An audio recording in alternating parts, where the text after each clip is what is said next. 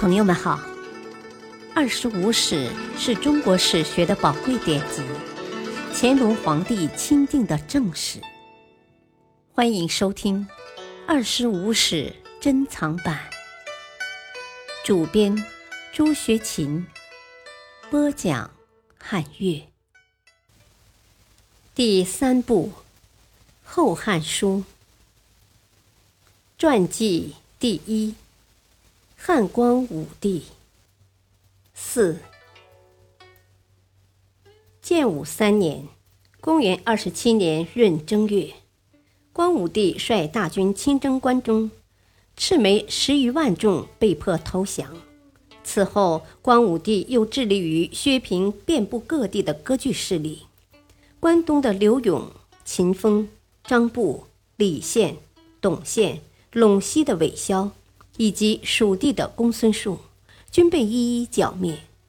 建武十二年（公元三十六年）十一月，光武帝再次统一了全国。光武帝建国初期面临一项棘手的任务，是如何安置数量众多的大小功臣。光武帝的对策是一方面给予功臣尊贵的地位，如建武二年。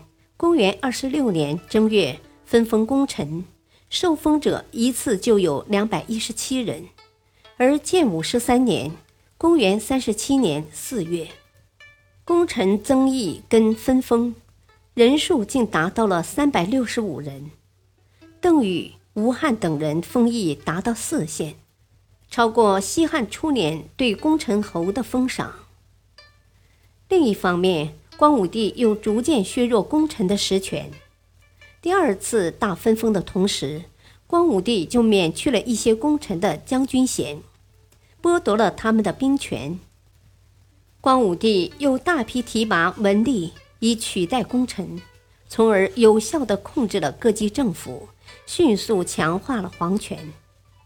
光武帝为了削弱地方的豪强武装，自建武十五年。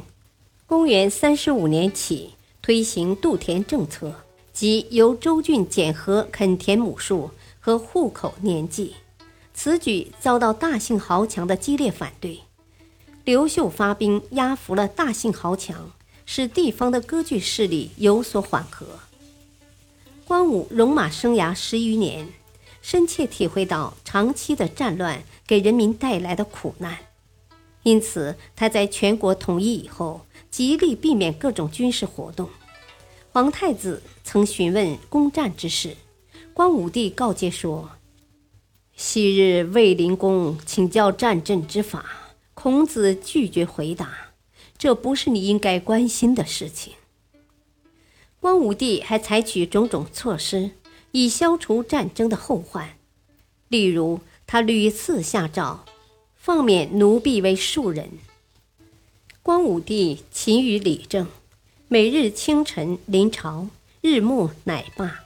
他还经常与公卿、郎、将讨论经义，直到深夜。皇太子见父亲如此辛苦，劝他减省政务，悠游自宁。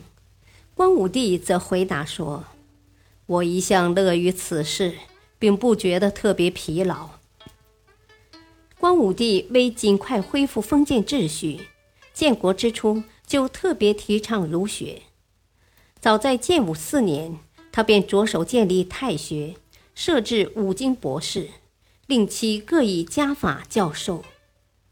建武中元元年（公元五十六年二月），光武帝效仿前朝君主，登泰山，下梁父，大行封禅之礼。以巩固其法统地位。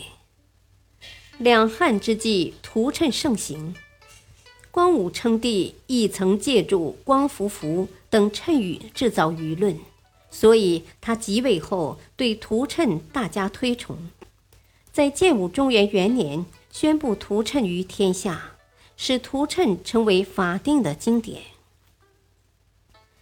建武中元二年，公元五十七年二月。戊戌，光武帝去世，终年六十二岁。平昆阳之战，光武帝挽狂澜于击倒，王寻、王毅百万之众一时土崩瓦解，王莽政权的丧钟由此而敲响。光武帝以偏师巡河北、平王郎、降铜马，艰难奠定中心之基。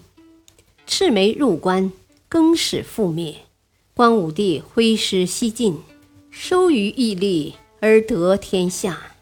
龙蜀既定，光武退功臣而进文吏，实现武功向文治的历史转变，最终成就东汉建国大业。感谢收听，下期播讲传记第二，邓禹、吴汉。敬请收听，再会。